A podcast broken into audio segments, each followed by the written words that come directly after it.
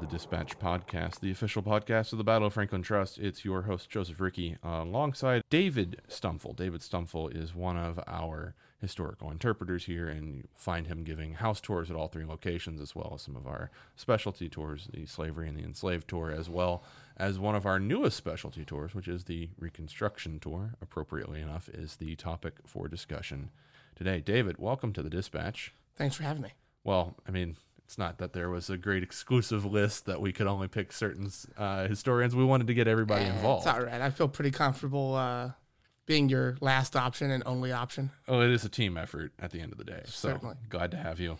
Uh, because the things that you know about Reconstruction, I, I will probably never be able to have the same grasp. I think you'll forget more about it than than I will ever know. But I, I think what's interesting to talk about Reconstruction is this is a period in history that I think people are either, I think you've said it best, people don't know what they don't know, Mhm. or they don't want to know it because Reconstruction has a tendency to be well, sort of both depressing, Mhm. uplifting, and then depressing again. Uh, and it leaves you kind of wondering what every, what all really mattered, what happened at the end of the war. So I would I would definitely say that you're absolutely correct. Uh, a big part of why Reconstruction I think has been so understudied over the years is not only just due to the complexity of some of the issues, but also because so much of what happened is just not neat and clean. There's no easy answer to some of these issues or problems, and uh, ultimately that allowed for a lot of myths to come into this. Uh, probably the most well known being some of the lost cause mythology, and of course that's really colored a lot of what people maybe know today. So it's not only that we have to help kind of educate people on this, but we have to kind of change people's minds at the same time. about what Reconstruction even was E- to begin exactly. with, because there's there's one movement that says it was a forcible military occupation, and then the other part of it is this sort of hopeless, hapless, bureaucratic state just fumbles its way through the 1860s all the way Absolutely. to 1877. When in actuality, there are some great triumphs that are made, and I think the first of which is pretty evident is the 13th Amendment that abolishes slavery. And then you've got the 14th Amendment for uh, equal protections and citizenship, and then the 15th Amendment for uh, African American male suffrage. And those are all advances in Reconstruction. So, how do we get there from, you know, April of 1865 and through the passing of the 15th Amendment? well, you know, and there's a loaded question yeah, for you. that, that's that's a big big order right there. But what I will say is that uh, really, in the grand scheme of things, when we look at the passage of the Reconstruction uh, amendments, uh, we have to keep in mind that these are all happening one by one in succession because ultimately the Republican Party keeps kind of moving the goalpost because to their credit, they were a party founded to end slavery and they ended slavery. yeah. So they have to keep finding new goals, which ultimately does then shift the political landscape so much. And it's not even just a political goal. There's also the practical and the pragmatic behind it is that now there are 3.9 million free people living in the country, but they have no agency. Yeah, it's it's an ethical question as well. You have all these people who are motivated not just by uh, their political future, but also just looking at their own morality and wondering, okay, what was the next step really supposed to mm-hmm. be? You can't just free almost four million people and then say, okay, bye, have fun. Figure it out. Yep, Yeah. And that doesn't work naturally. naturally. And so the natural progression then is to include these people in citizenship. So you get the 14th Amendment. get these people involved in the government, get them involved in society, not just at the lowest level, but at every level.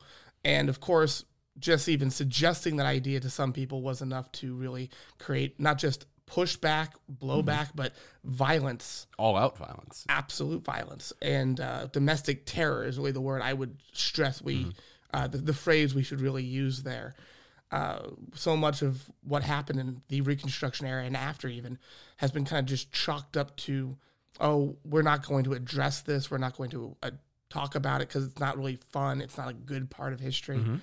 But it happened in pretty much every part of the country Mhm. and still continues in some ways. But at the same time, uh, so much of that era is going to be about those stories, the violence and the reactions to it.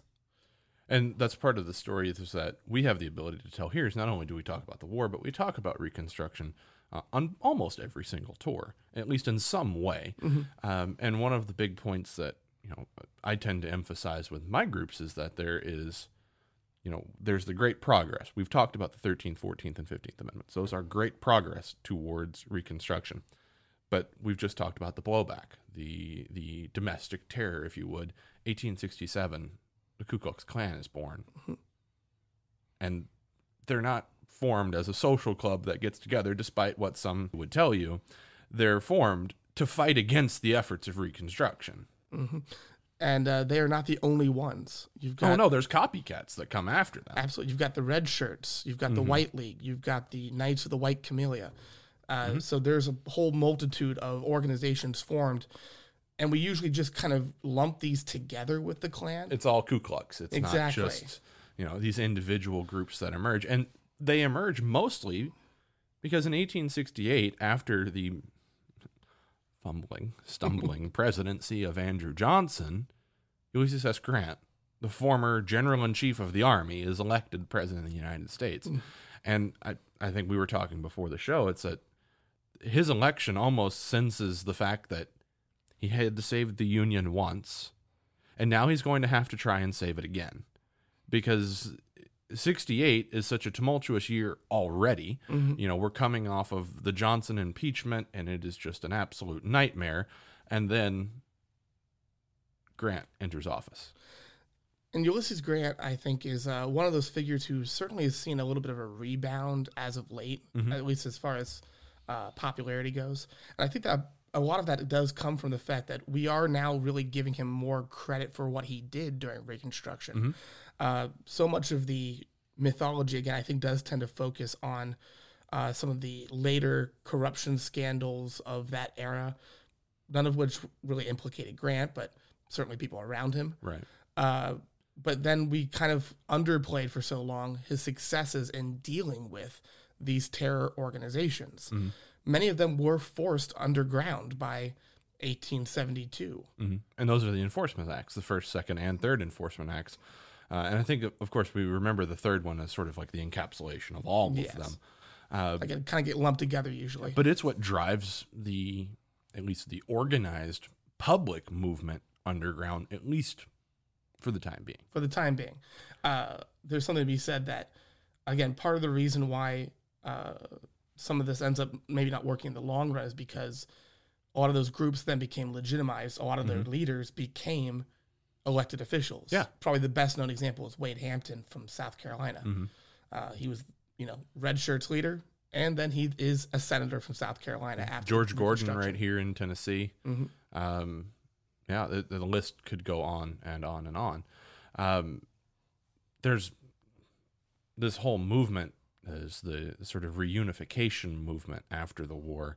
Uh, and this really picks up in the 1870s, so a little bit post Reconstruction. But that's where you start to see a lot of former Confederates end up back in seats of power. You start to see state senators elected, basically running on the. They're, they're dressed up in their old Confederate uniforms, giving stump speeches on campaigns. So that is, is that how we just say, oh well, Reconstruction failed because these men made it back into office and the Well- Ku Klux Klan was revived? Well, certainly, uh, a big part of that is also going to be kind of caught up into a lot of the other issues, which is to say, many of those uh, same politicians we're talking about then later were going to be people who were replacing the first African American politicians in American history.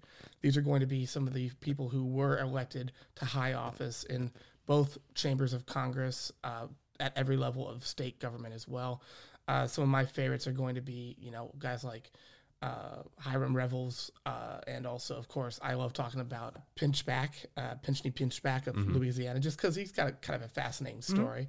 Governor for one month, and then the next uh, Black American to be governor would be in Virginia in the 1970s, almost 100 years later. Yeah. Then, if we were going to look at just those pivotal years, then from 67 to 77, we've talked mostly about the amendments. We have talked mostly about the enforcement acts. But what's happening uh, sort of at the more local level? And because there's also the movement for the Freedmen's Bureau to be established. What is the Freedmen's Bureau?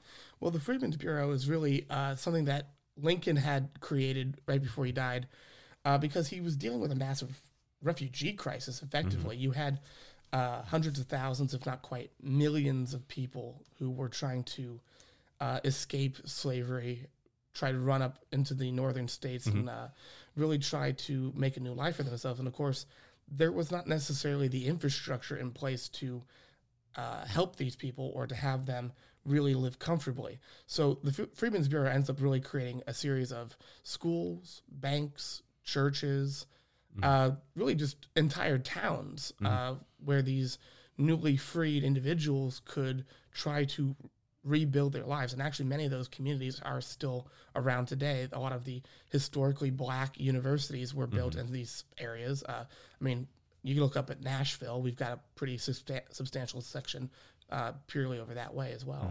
And one of the Freedmen's Bureau offices, of course, was down at Rippavilla in Spring Hill, the home of Nat Cheairs after the war. And then also in the right behind uh, the house, there's actually, and it was moved from, if I'm not mistaken, from Greensmill Road.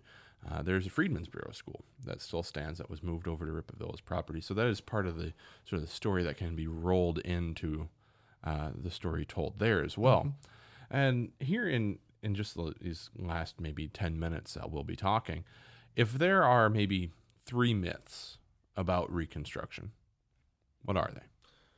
Well, the first one I always like to address is uh, something I think pretty much every person has probably caught themselves saying at some point, which is, oh, if only Lincoln had lived, if only Abraham Lincoln had survived. And of course, I'll say that he was probably going to have been able to handle these issues better than Andrew Johnson, probably would have, would have been better than uh, Ulysses Grant. But I think people like to think that Lincoln's death somehow means that we went off on this whole different tangent of issues, when in reality, many of the things that we've been talking about here, Lincoln also probably would have had to have dealt with. Um, I think people tend to try to mythologize the Reconstruction, or rather, they try to mythologize the radical Reconstruction as a reaction to uh, someone like Grant going too far.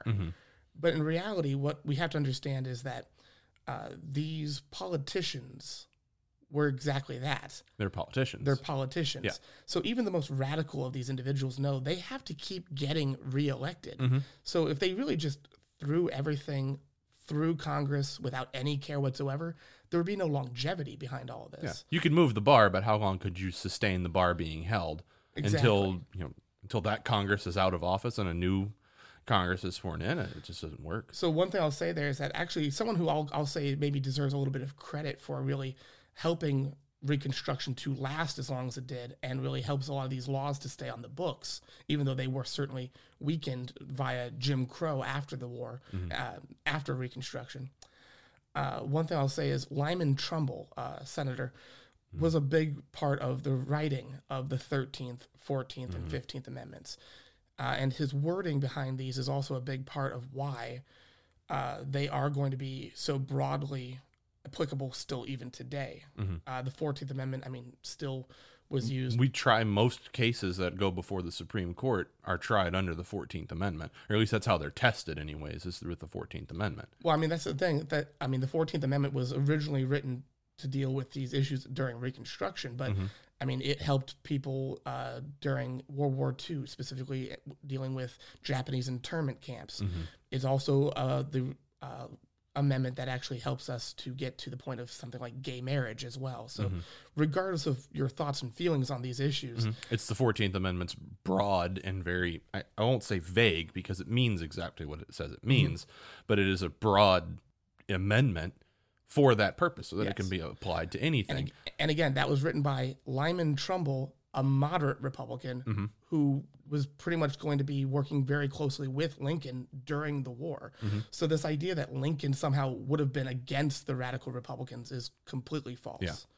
Uh, the other thing I like to always talk about is also that there's this mythology around the failure of Reconstruction. Mm-hmm. But I think, again, a big part of what really causes Reconstruction to fail is because we let it fail, which is to mm-hmm. say, we as a country kind of just moved on. Lost interest. We, we lost interest, but you know, I, I like to always give people a little bit of credit to the fact that a lot of Americans were dealing with the worst depression we've mm-hmm. ever had up to that point. Mm-hmm. So it wasn't just that people got tired of the issue so much as There were other issues to be exactly dealt with, and You- that's how can politicians and how can the government sustain a reconstruction effort when they have to also somehow maintain the nation. And that's the thing. It's like if you're a normal guy living in Pennsylvania, let's say you're a steel mill worker over in Pittsburgh.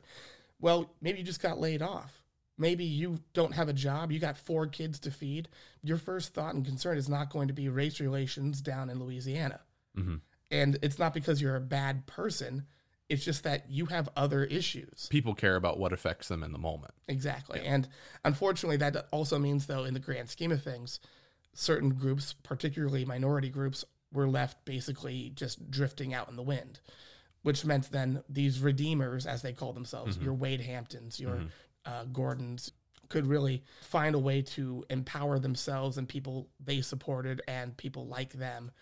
And mm-hmm. that's how we end up kind of digging ourselves into this hole that we eventually try to still get out of via the uh, civil rights movement of the 1950s and 60s, oftentimes called the Second Reconstruction. Mhm. So that's going to be kind of addressing some of the biggest issues is that it was never going to be easy. It wouldn't have been easier with Lincoln. Mhm. And we are the reasons why we're still dealing with this today. So this is one of those things that's kind of good to make sure we address. Yeah, and it certainly helps to have a format like this where we can talk about it and there's not, you know, it's not a tour group. It's we're having this conversation about reconstruction and I think that makes maybe the topic seem a little bit more approachable is that mm-hmm. it's not some unsolvable problem. It's an event in history that happened and now we have to figure out first how to talk about it, but as we're sort of moving into this period where we're starting to reconsider the American Civil War and Reconstruction and how we interpret it and how we look at it, Reconstruction has to be reexamined. Absolutely. And and it has to be I would just say examined. Don't even put the re because I think for so long, you know, there are scholars out there that have devoted their entire life's work to understanding and writing and teaching about Reconstruction. And yet those people very often are not given a very popular format. yeah, that's that's putting it lightly. and it, it it becomes well why would i read about reconstruction and politics when i could just read about the war And you know, that's uh I think one of the best lines. I I, I forget exactly who said this. I want to say it was Eric Foner, uh, probably the uh, author- most authoritative voice on Reconstruction today.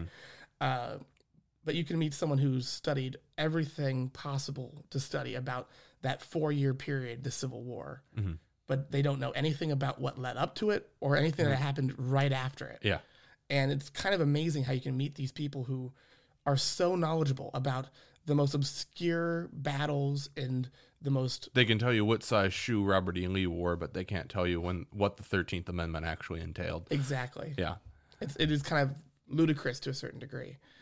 Um, but at the same time, I think most Americans unfortunately fall into this group of having uh, really understudied this time period. And, and, and unfortunately, when it comes to the 1800s in general, I think most people, it's they know the founding fathers, Andrew Jackson, Civil War. They know like the Wild West era, kinda because of movies Mhm. and then maybe they know the Spanish American War because Teddy Roosevelt and San Juan Hill. But that's really it. Mhm. And again, when we really break that down, that's not even half of the time right of the 1800s. That's not even the entirety of the Victorian era, which people I think forget. This is that same era. Uh, I have had it on tours before where people say, "Well, yeah, but this got better in the Victorian era," and I say, "It is the Victorian, era." that part hasn't changed Exactly. Yeah. Um, so in closing, you know, what we normally like to do is we like to recommend a book. And I think that you and I are both in agreement that probably the, the best history on Reconstruction is Eric Foner's Reconstruction. Absolutely. Yeah. If you can pick up the entirety of his uh, work on that, that's great. Most likely, you'd probably just want to get the shortened version. The abridged version. And Yeah. that's actually what we sell here uh, at all three houses. Uh, so you can get it at Carter House, Carnton, and Rippavilla. You can also order it online. Uh, at boft.org and just click the link for the shop. It'll bring you to it. And just scroll through and find Reconstruction by Eric Foner. That's our book recommendation. David, how else can people learn more about Reconstruction with the Battle of Franklin Trust? Well, they should come in and actually take the Reconstruction tour. Uh, Sounds like a great idea. I mean, I would love to see everybody come in. Uh, and hey, if you uh, mention this podcast, uh, I don't know if I can get you anything, but I'll shake your hand. So and, and thank you for listening. All right. and of course, it is a thank you for listening for all of our listeners out there, your supporters. Uh, we want to thank you for taking time to listen to this episode, taking time, of course, maybe drop us a nice review uh, and recommend this podcast to your friends. You know, you're out there, you're driving around, they need something to listen to while they drive around. At any rate, uh, we want to thank you again for listening and for supporting the Battle of Franklin Trust by checking out the Dispatch, the official podcast of the Battle of Franklin Trust. Very soon, we will have a donation link established in our uh, descriptions of every episode. You'll be able to support us in that way as well. Until next time, we'll see you on the battlefield.